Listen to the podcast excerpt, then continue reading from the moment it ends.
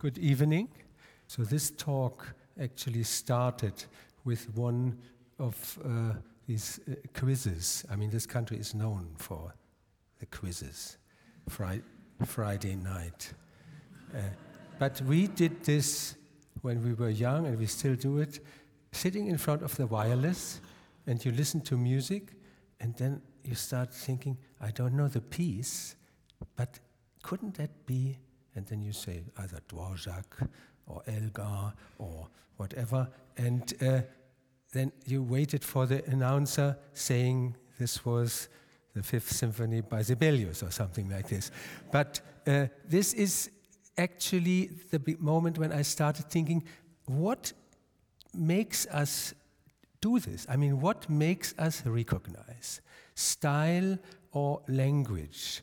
It's a bit like in, in art, in visual arts, you stand in front of a Picasso and actually you very quickly know this is actually Picasso, or you know this is a Monet, or this is a Francis Bacon. And of course it gets much easier in the twentieth century than, than much earlier. But in music, it's very fascinating because it's in the air. I mean, it just goes away. And what can we grasp? And is there something we can nail down? And that's when I started asking myself, uh, how do we recognize, why does Schubert sound like Schubert? And um, also, you could even say, when does Schubert sound like Schubert? Because there are many moments when Schubert does not sound like Schubert. And even the most knowledgeable person will not recognize him because he has not yet arrived where he speaks his language, or maybe he lost his language somewhere. And uh, Schubert is, is fascinating because I think you, we all are very touched by this person and this, this artist. Uh, he is very close to us, and th- that's also why I thought maybe I can just grasp a little bit of the secret, why he is so special. And um, w- w- when I was uh, trying to find uh, uh, material, you know, it's not about knowing. Of course it's not about knowing. Of course when we hear the, the quintet or uh, the Trout quintet, we know this is Schubert, but that's not what it is about. So I talk today to people who, there will be many people who know a lot about music, and, and but there will also be some people who have not been to many concerts and don't like this kind of uh, uh, professor language, you know, uh, that uh, uh, uh, pretends to know a lot and actually doesn't say anything. So I want to nail down simple facts, and w- when I was doing this kind of research or preparation, uh, one thing came more and more strongly up, and I focused more and more on it. That is what we call in music harmony. And I think in the harmonies, in harmony lies one of the secrets of Schubert's art. And now I will start very simply, because harmony is already a word that can mean many things, but in music it means something very specific, and to show you uh, where, how we ar- arrive at that uh, word, let me just play something very, very simple.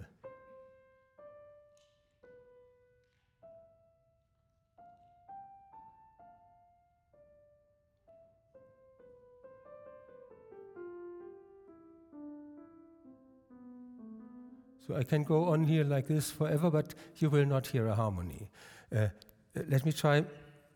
You hear a line. This is a line with one note, only one note, followed by another one note. Now let's try this. Or.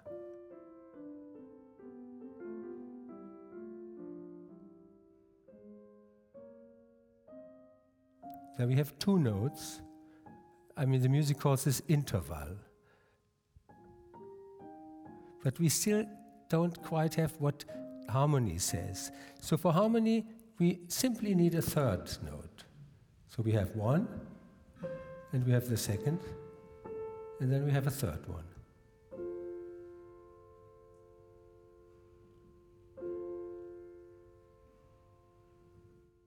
And I think, I mean, maybe you feel the same. It's it's a quantum jump from one, two is fine. I mean, okay, you have two lines, but to arrive here, this is something completely different.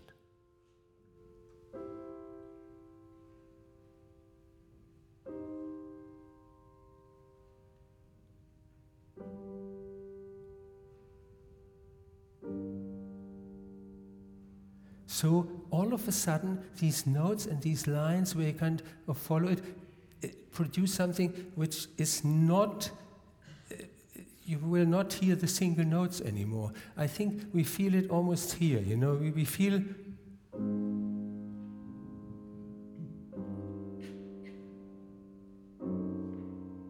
and this is really the material uh, where all our great music in the West has been made of.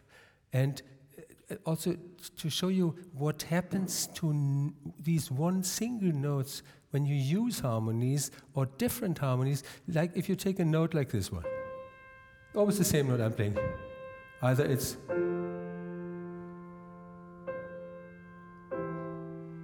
or oder oder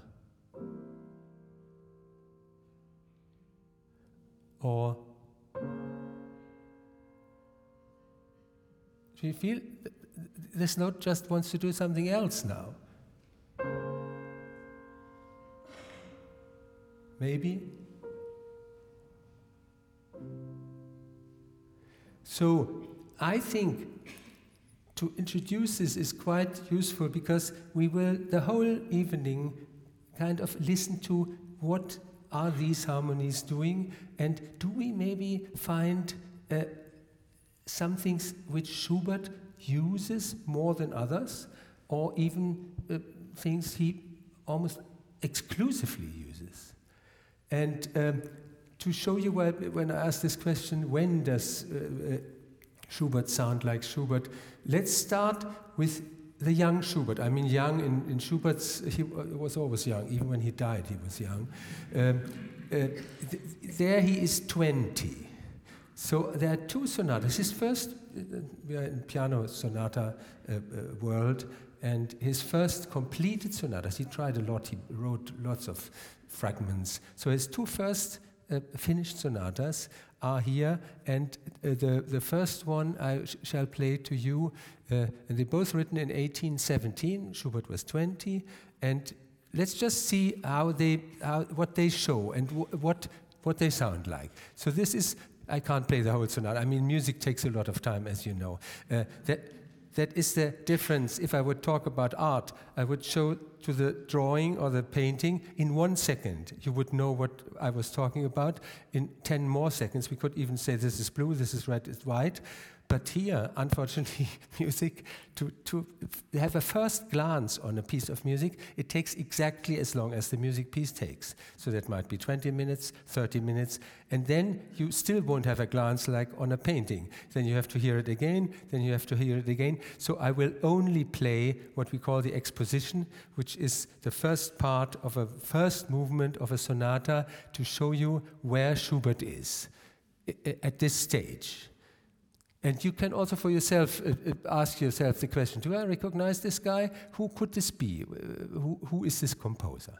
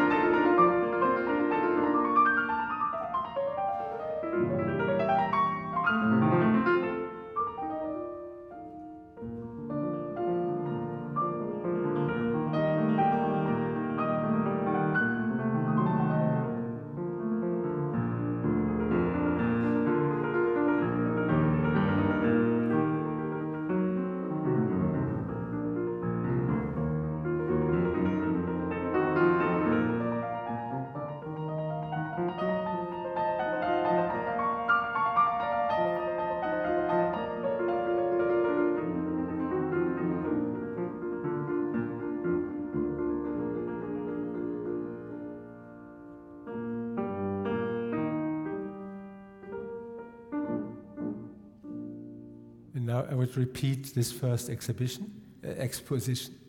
And uh, but this is just uh, uh, this uh, uh, uh, first impression. And uh, I would now uh, honestly admit, if I would hear this, I would actually not guess Schubert.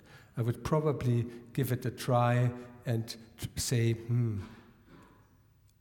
maybe after Haydn, or a little bit of Haydn, or maybe almost like Beethoven, but there's something. So maybe somebody unknown between eighteen hundred and eighteen hundred. I don't know how you feel. Uh, it's a wonderful piece. I mean, it's beautiful music, and it's incredibly rich. So if I would want to describe it, the, the for me striking thing is the amount of ideas, because you have a wonderful theme.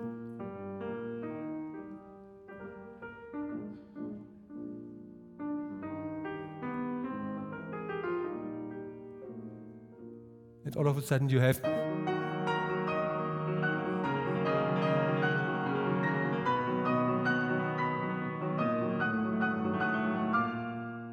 And then all of a sudden you have something almost frivolous.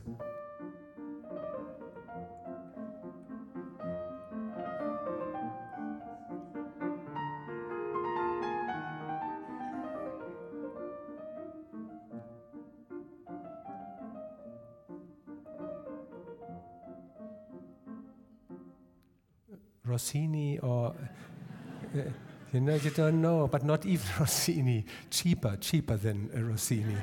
Uh, so, and even more ideas. So this is uh, what I would say. The, the striking thing is, it is very beautifully made, incredibly gifted, but I can't, I just cannot nail it down to a character or, or something that is settled, or it's very difficult to to, to say.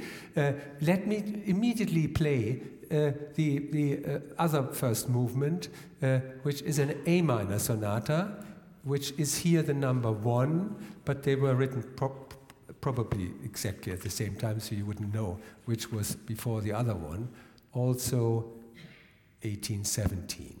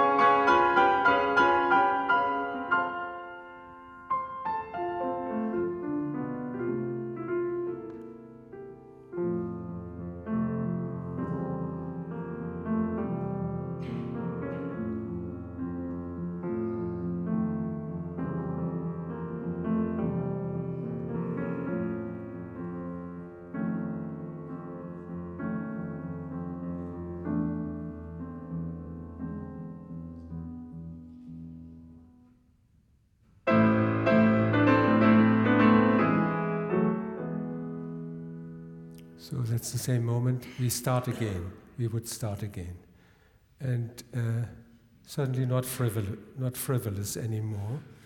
Uh, And uh, the, for me, the, the main difference is all of a sudden there are not so many ideas. I mean, he writes...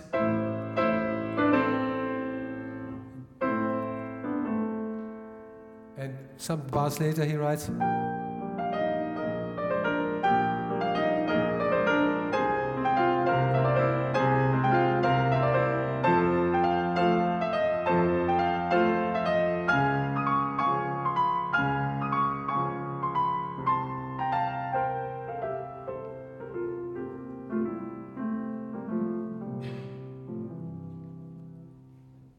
So what is what happened? I mean, why all of a sudden? Why is he so so reduced? In in uh, and the the the thing is, he does much less, but the whole thing is much more a, a together idea, and even the the, the, the slightly different sounding things.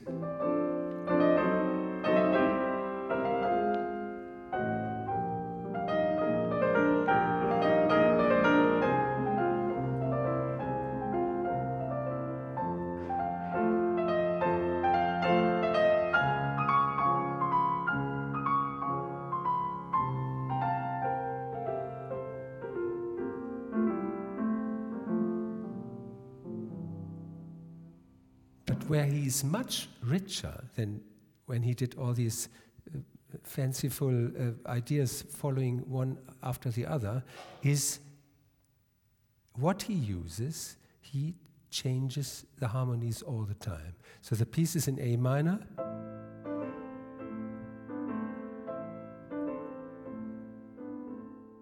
A bit later he r- plays it in C major.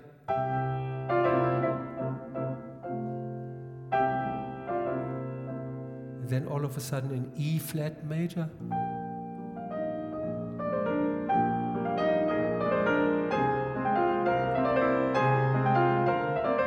It was F minor and now F major. And D flat major.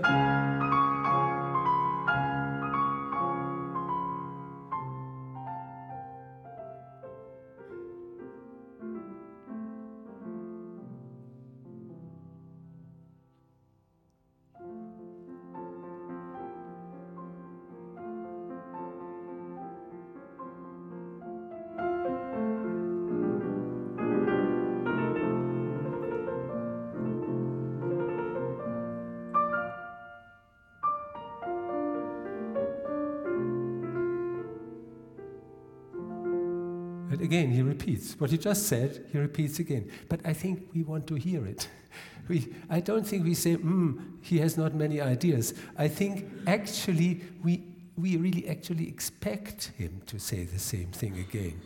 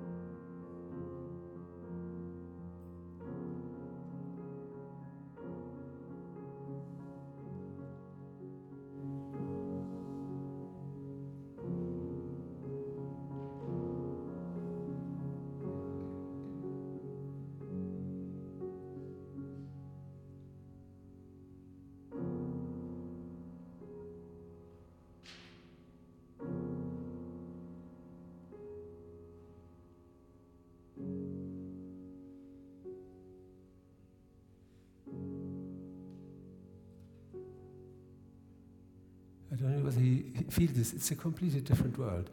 All of a sudden, in this moment, which the sonata calls the development, which used to be fight and ideas and contrapoint and uh, work on, on your ideas and develop them.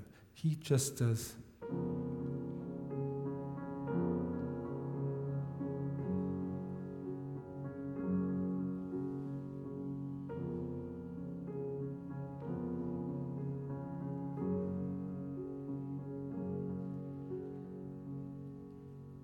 I think this is the moment. Here is something happening which probably didn't happen before, although these harmonies exist. And these, this is what there, there are words for it.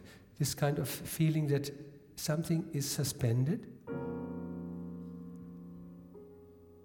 So this tension wants to find, of course,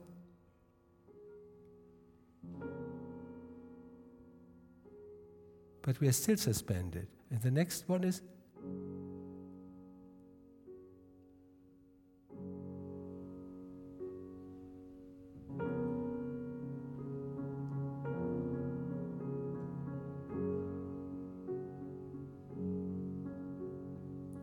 And now I think he could go on forever now, don't you think so?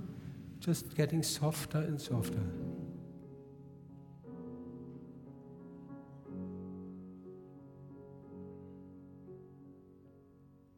And in Deutsch, this would be Vorhalt, which is like the word for this suspension. In English, the word for this thing, it starts actually, it comes from an Italian word, appoggiatura, which is like the ending. When you end a piece, you end. So it's just this slightly higher and then falling down. And the French would call it retard, which means, which plays with time. It it holds things back. It's, it it slows things down. And uh, and uh, this suspension is a beautiful word in English because it really, you are suspended and you wait until it goes down. But in the old times, it was just a ending uh, fioratura by, by a singer or by, by a music, by a soloist. But here,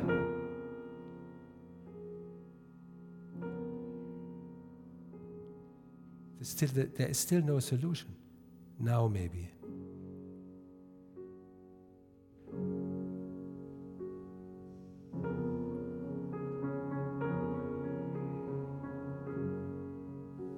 So did he invent this? No, of course he didn't invent it, because it existed before. I play you a piece uh, from a very famous colleague. There we are.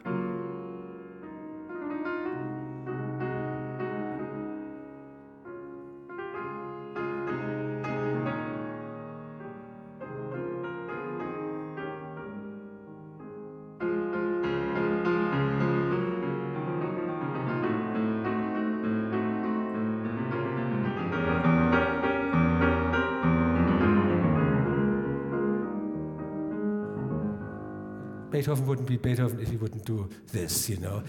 Don't get carried away, folks. Let's just not... something like this. Schubert.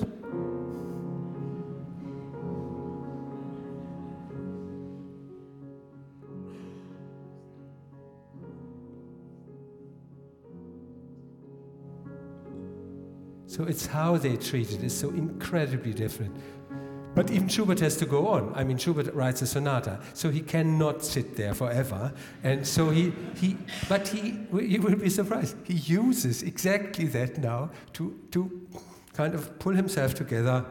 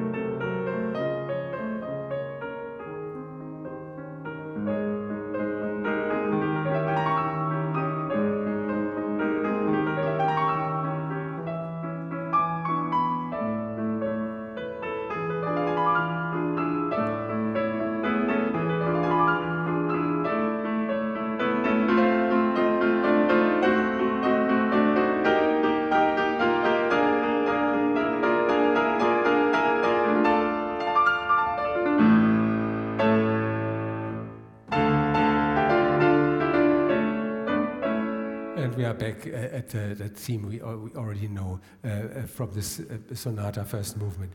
So you see, he in what he really likes is actually sit and keep the thing moving, but not not somewhere there. No, moving like this, because.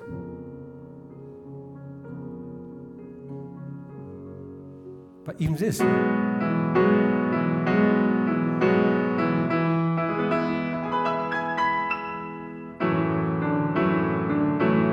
It's just statement, statement, statement. Beethoven.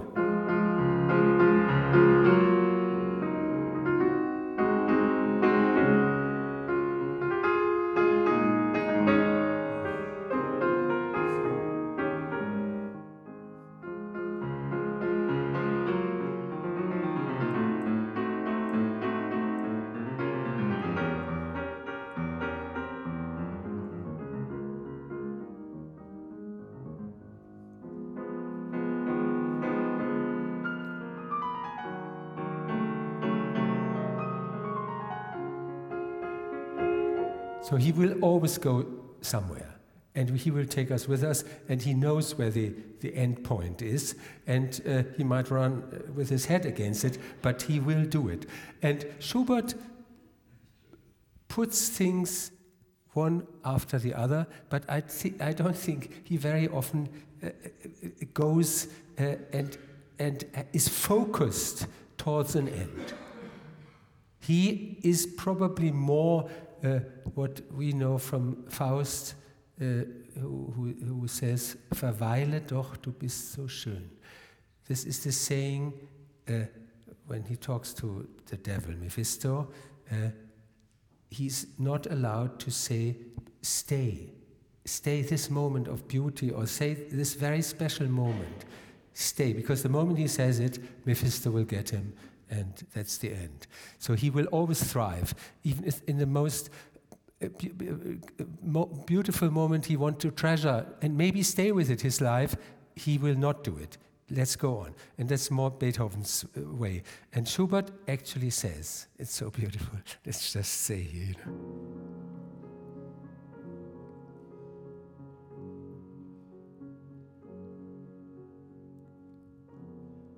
And then it's a very sweet secret here.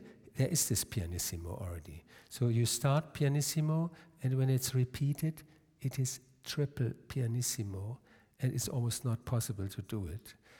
And actually, it can mean two things. It can mean softer, of course, soft, softer, soft. But it also means if things get softer, they get further away. They are more distant. They disappear somewhere in the in the distance. So there you, you I think here within eight bars you have a, a, a center uh, of uh, Schubert's art, and to show you uh, how he, of course, now develops. I, I mean, uh, from what I tell you, it's very clear which path he will take. He will not take the path of the first sonata. The first sonata is past. That was what what it was like. Now Schubert is is awake, uh, uh, is awake, and he will write in this way, and he will use this material, or or these miracles. You could even say it's like listening to what exists in a new way, and uh, this kind of uh, Vorhalt, uh, suspense, suspension will follow us. I play you now two beautiful movements in, t- in the. In t- in entire movements, and the first is almost a study on this feeling of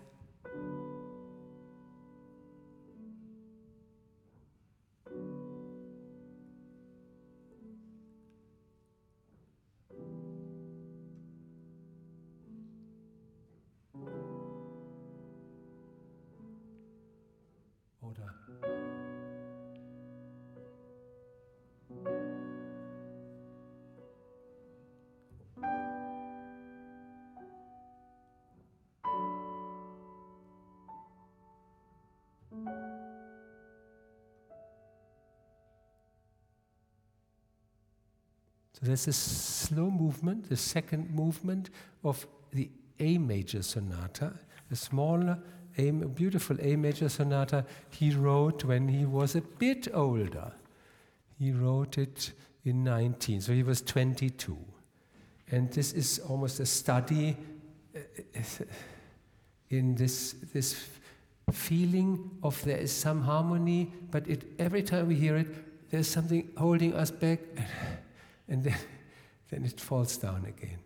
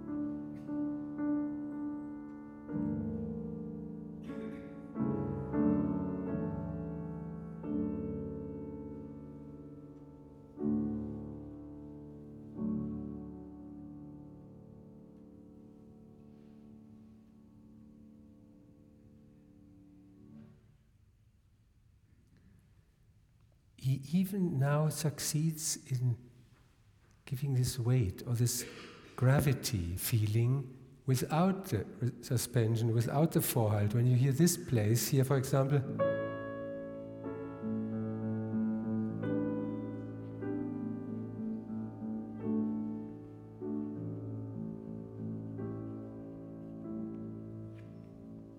or the end.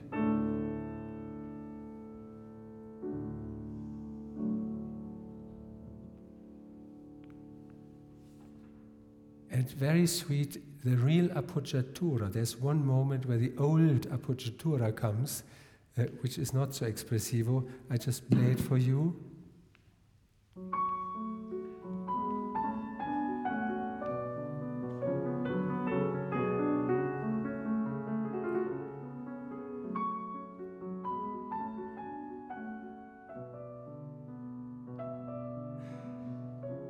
But it, do, it doesn't have at all the meaning of.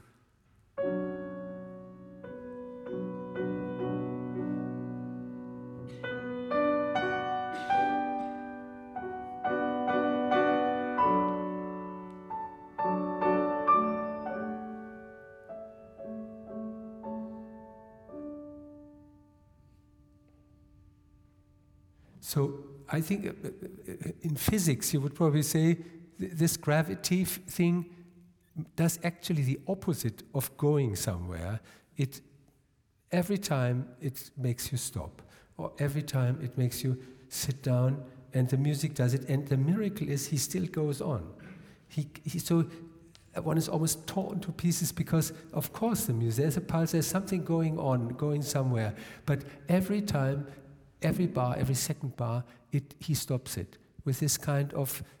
And it, it gets, of course, incredibly full of, of what we think is meaning, or uh, torn. Uh, it, it just this the big build-up. I should play it once again.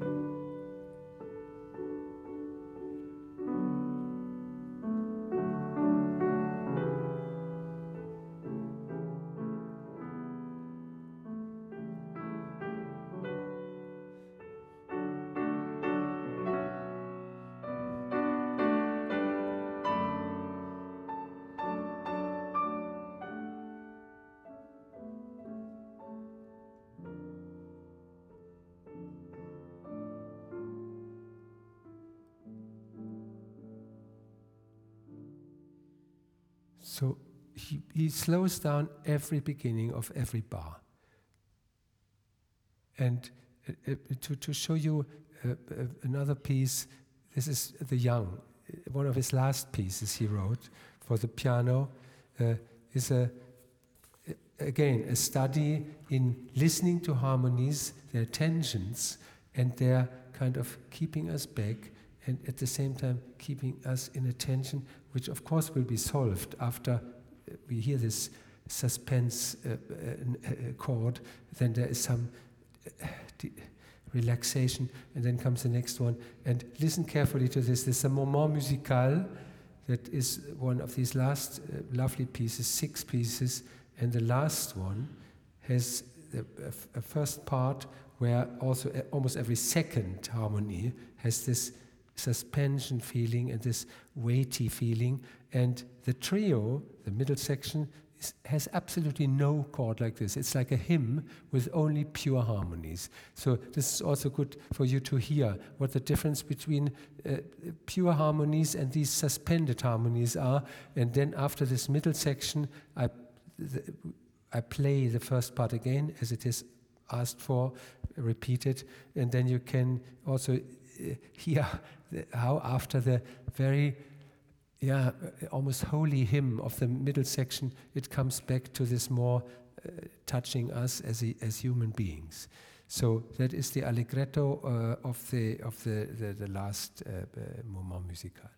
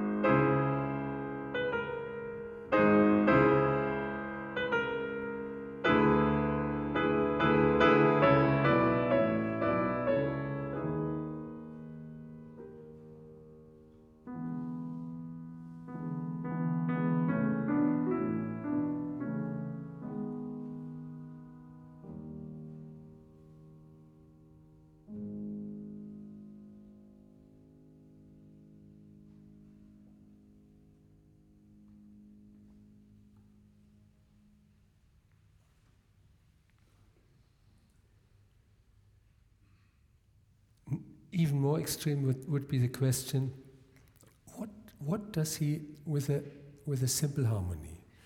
Because we have these harmonies now, oder?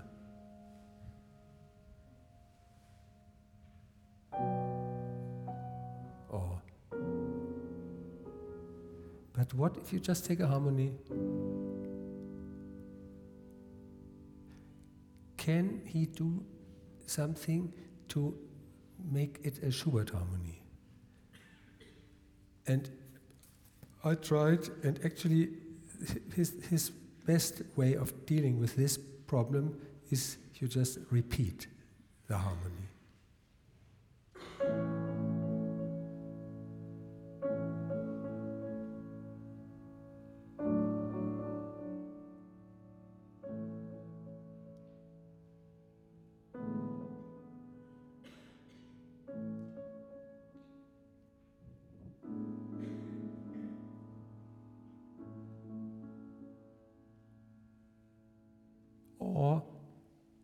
Sounds like Schubert, doesn't it? I think when you compare, and we have to go back to Beethoven also a little bit. He was the, the enormous person in front of uh, a giant. And Schubert thought, how am I to compose anything? And you realize he is really, he found his way. He certainly didn't do what Beethoven did. Beethoven is, as I said, he goes into a direction. He also uses pulse and energy in a completely different way. A, a wonderful example is that already his first sonata, it goes like this.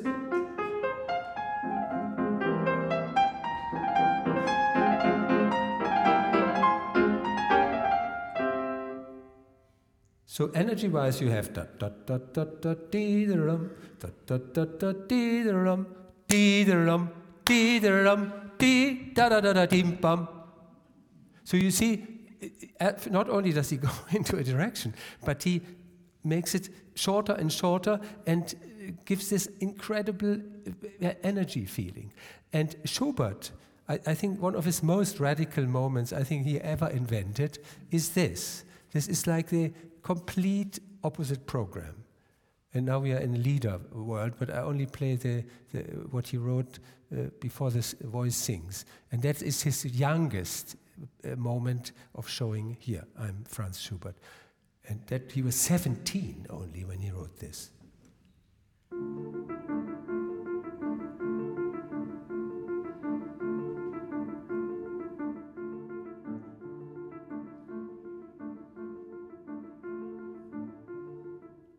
Pretty amazing, isn't it?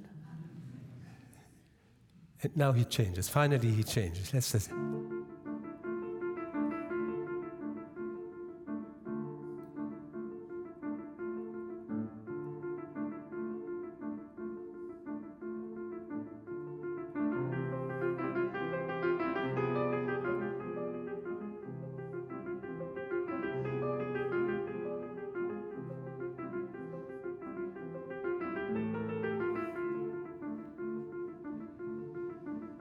You know, that's uh, Gretchen at the spinning wheel. And of course, the spinning wheel as a as a model and as a couldn't be better chosen by Schubert, because that is his time, and that is his time perception. Sh- Beethoven,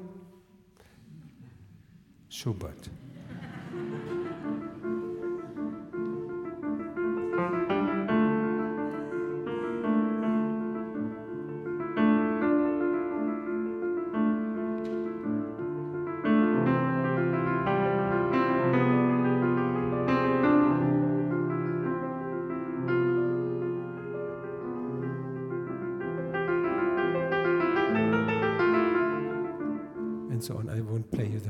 But I think we have this this round, and uh, of course a lied is ideal for Schubert, because the lied consists of strophen, and you can have five strophen or ten strophen or fifty, uh, and it will always come back to what it was like. And I think this is also one of the reasons why he is this great lieder composer, because he knows how to run this thing without false drama or something like this. I mean, another song is like this. When I said you just repeat the, the harmony, then it's Schubert. Listen to that.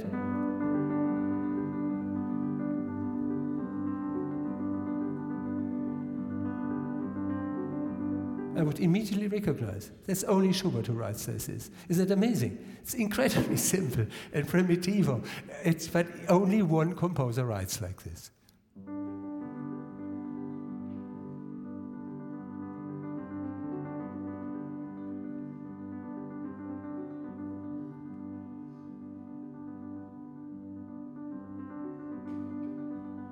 Okay, it can't go on forever like this.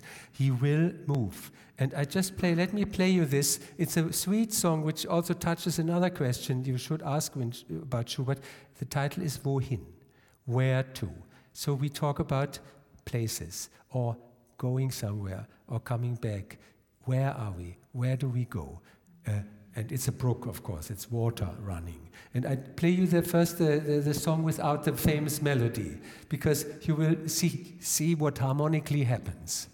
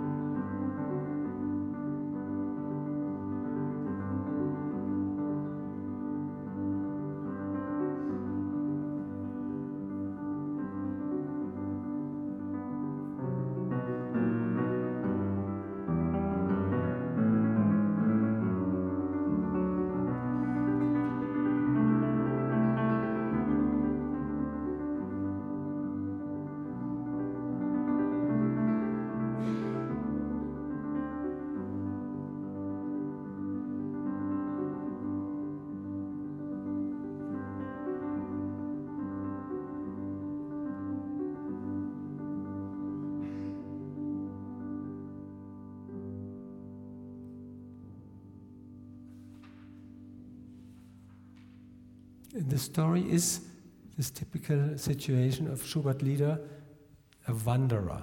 Uh, I Googled it today. The answer in English would be a hiker. Uh, that's actually, actually not what it is. Uh, in German, der Wanderer, you know, I mean, it, it, it, it, it's a romantic notion. It's somebody who really does not know where he's going, and he's aimlessly walking around and might even get lost, or, or even on purpose he might get lost. And uh, later, the Wanderer will come back uh, in Wagner, uh, Wotan, and uh, so it, it, it, it's very interesting. In the first dictionary of the German language of the Grimm brothers, the word Wanderer takes twenty-five pages with all the explanations uh, it, it might mean. So this is a kind of a wanderer who walks along uh, a brook, and that is the first situation. So he knows where he is. This is a brook. And then the moment he says, I don't know where I am,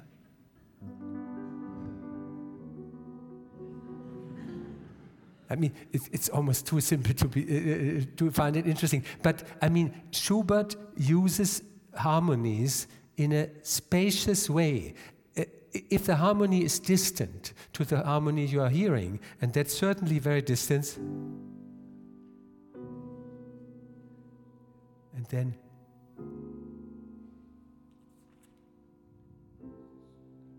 so all of a sudden these uh, harmonies t- uh, arrive, and the wanderer knows immediately, that's not my path, here's something wrong. So he says, ich weiß nicht, I don't know what happened to me and who gave me this advice. Uh, and then he's looking again, and all of a sudden, oh, he found back to his brook. So he's back at his brook. And then all of a sudden,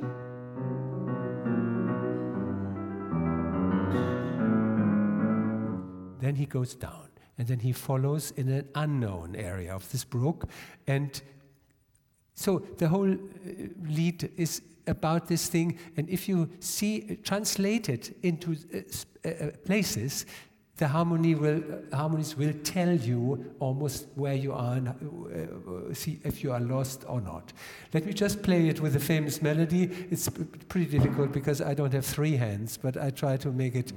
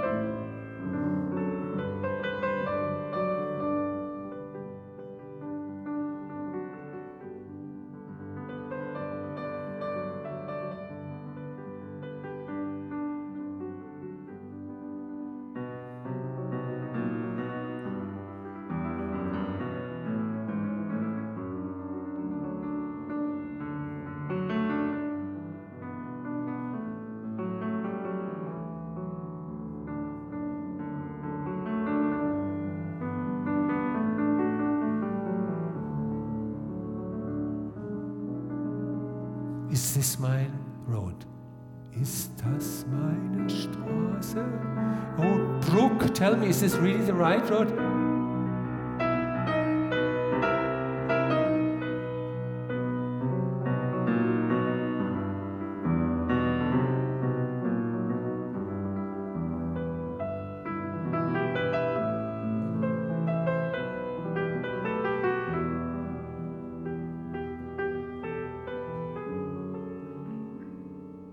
Sense, he's on the way back.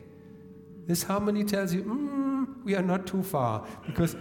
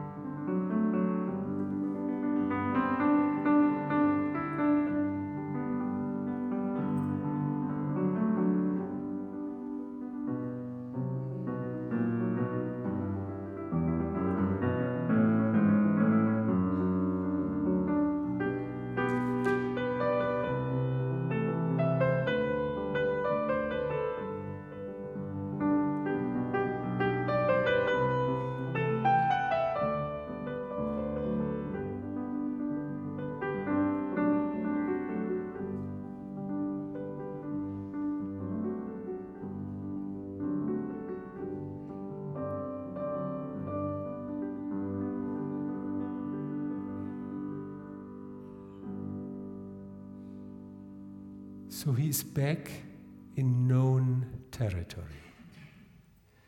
And uh,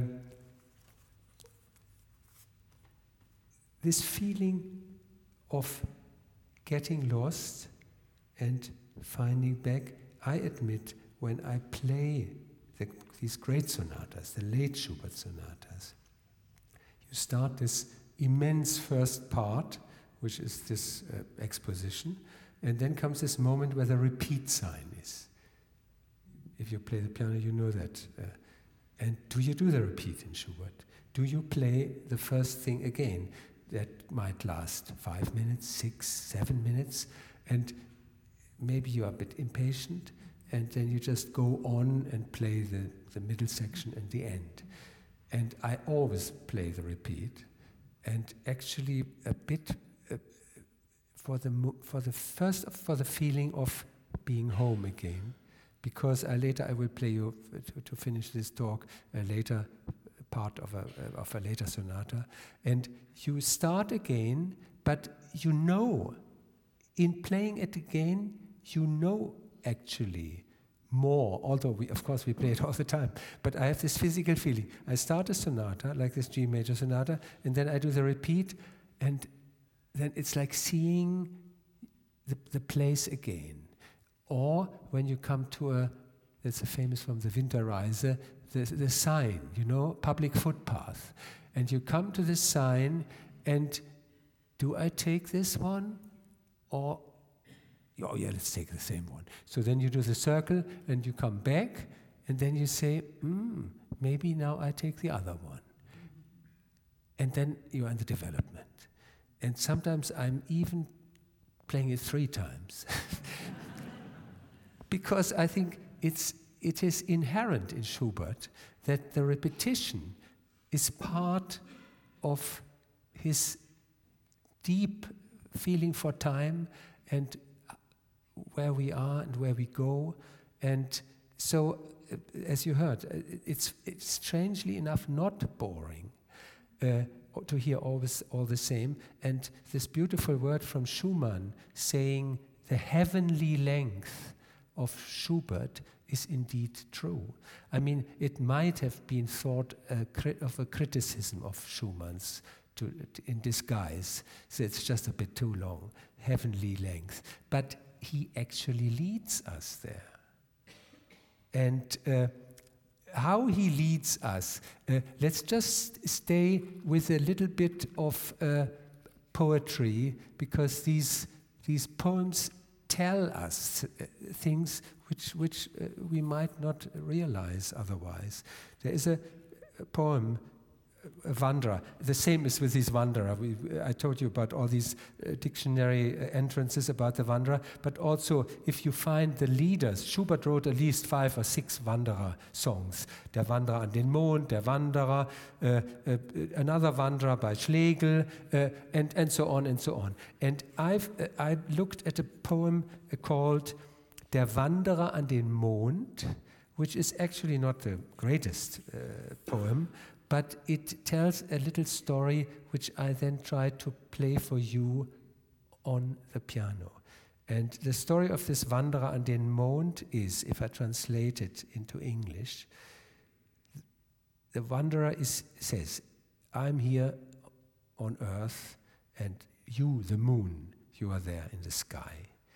And we are both walking around, and I'm serious and mm, a little bit depressed maybe. You are mild and clear, and uh, what might be the difference between you and me?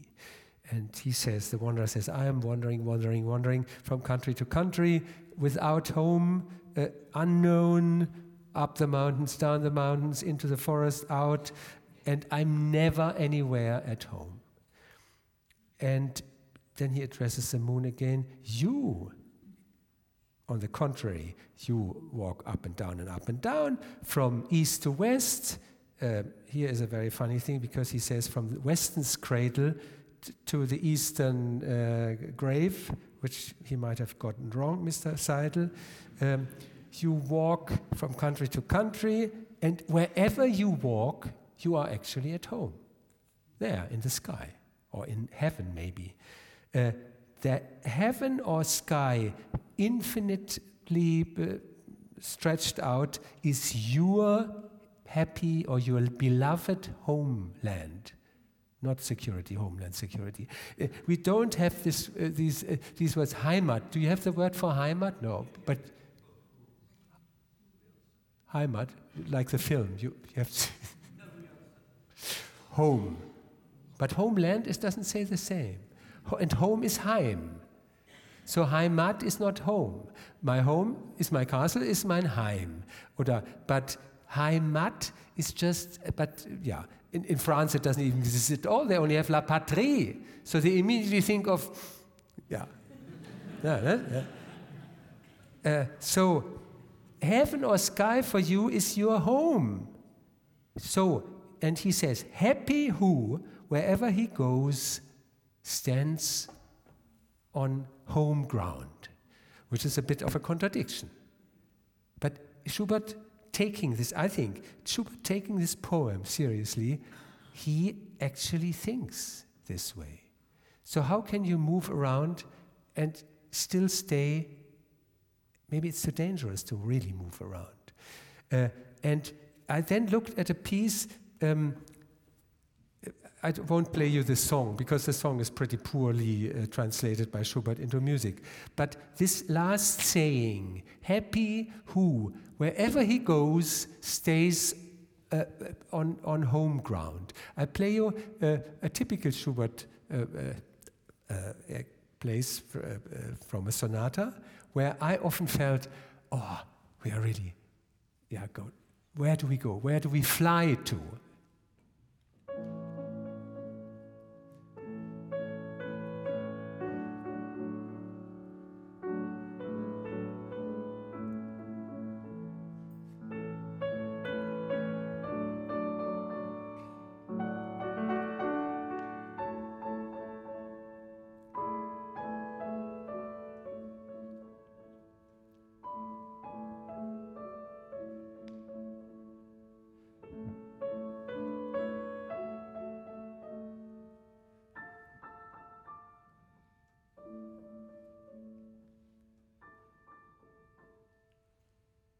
Isn't this unbelievable? You, you're, you're up there, I think. That, doesn't it feel like this? You're really, uh, yeah, let's go very far.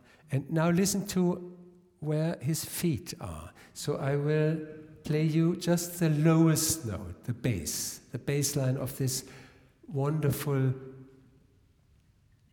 voyage. Sorry.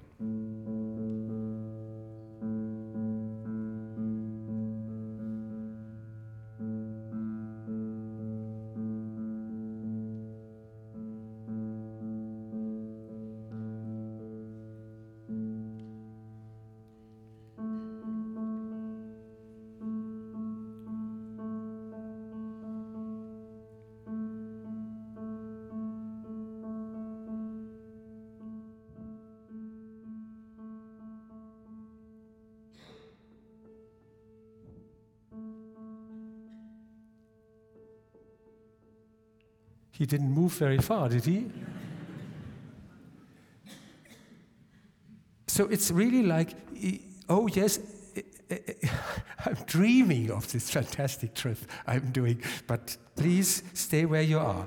Uh, and and uh, the thing is, when he really moves the left hand, then it's almost like a catastrophe, like somebody pulling his uh, uh, uh, legs.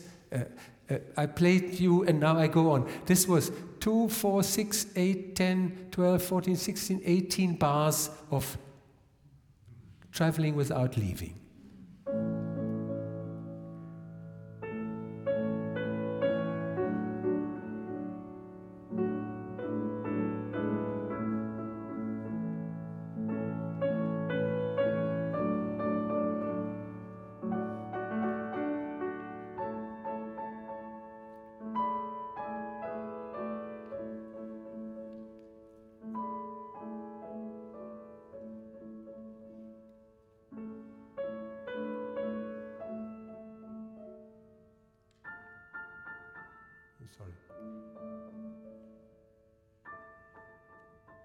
and now.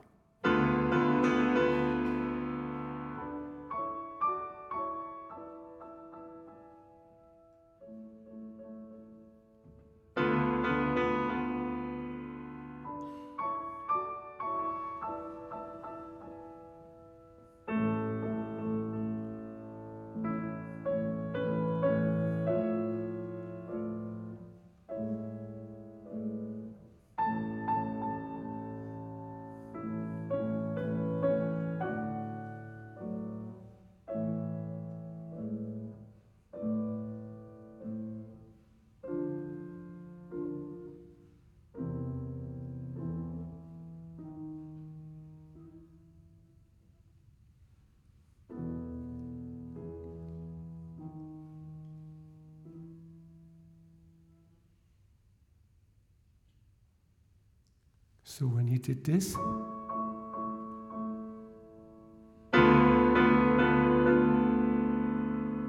bass terms, after all this,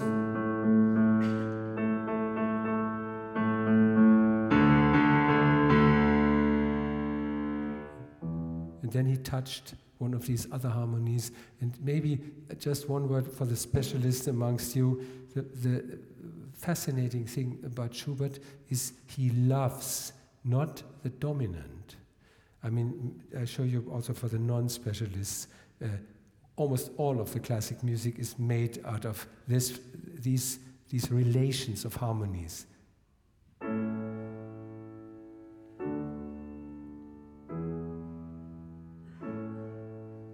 that's, it can also just be one dominant, and the dominant always wants go to back. But to go to the dominant, you have to leave the bass.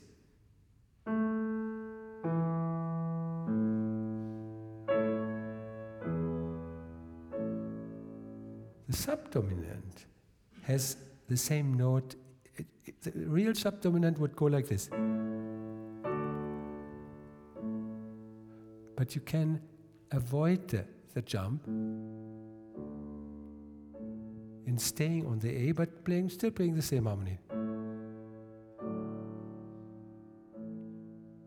So for Schubert, this is an ideal thing.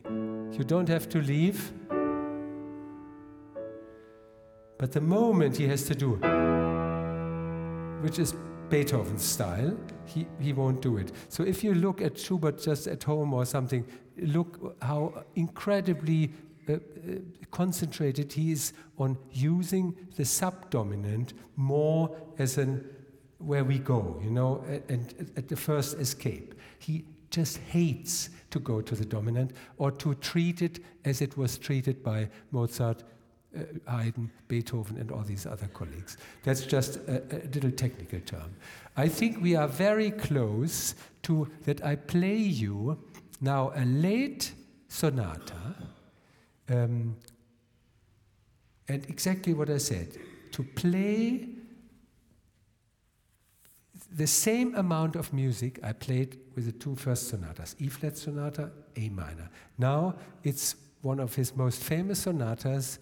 It's in G major, and it was composed in eighteen twenty-six, and that is his great, great uh, times when he achieved uh, almost everything he, he could achieve. And it's the same procedure, it's only to the middle of the, uh, the first movement, and I might show you just, if I would do the repeat, how it sounds. So that's the G major, and you will, I mean, I have to show you just what the material of this man now is. After uh, uh, we have uh, just shortly touched Beethoven with his uh, uh, uh, rhythmic way of getting denser, what I didn't touch, but it's also uh, probably good to remember. Beethoven's ideas, I mean, very famous.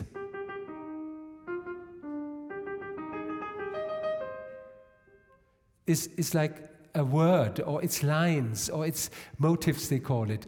So he will always compose like this, uh, lines and, and put them together and work together. Schubert does, this is the idea of this sonata.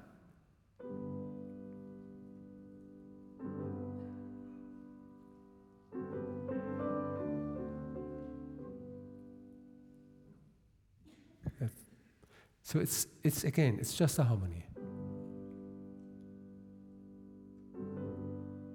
Like vibrating, a vibrating harmony, and then opening up and then falling into itself at the end.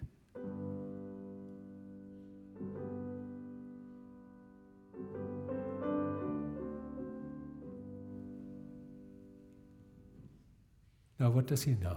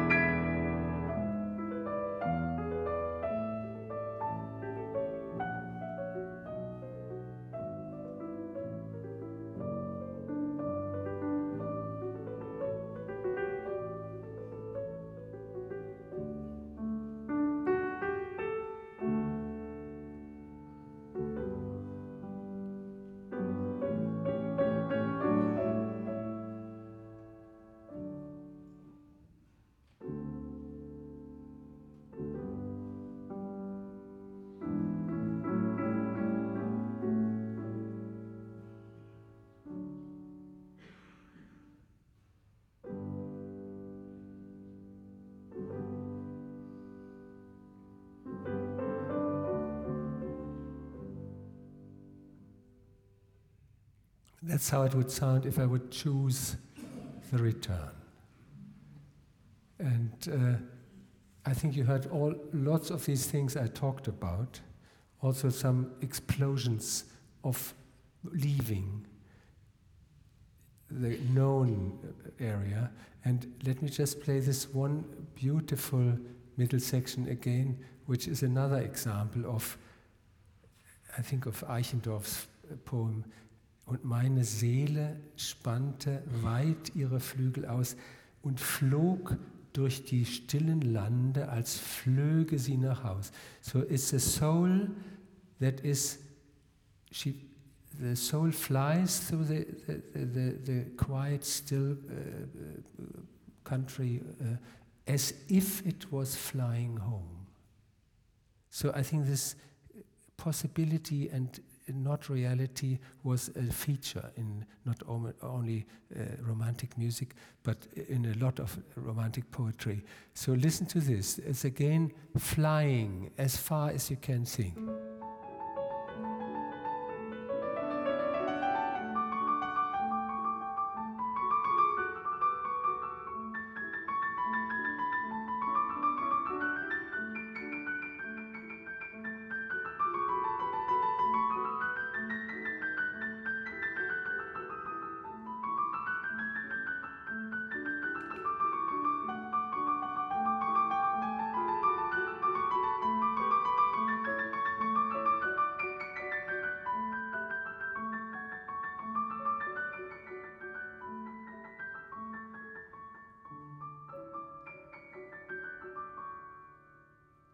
The same, and I, if I play the where the feet are,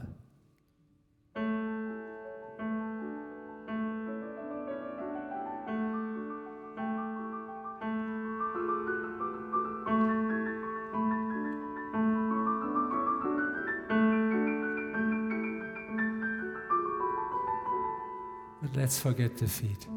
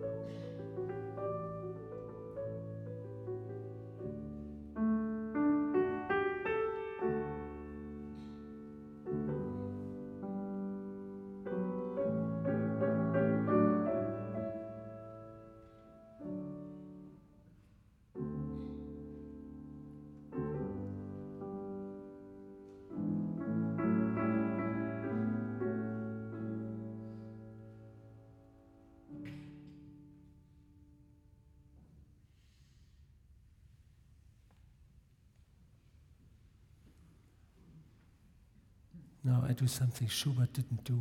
I look at my watch.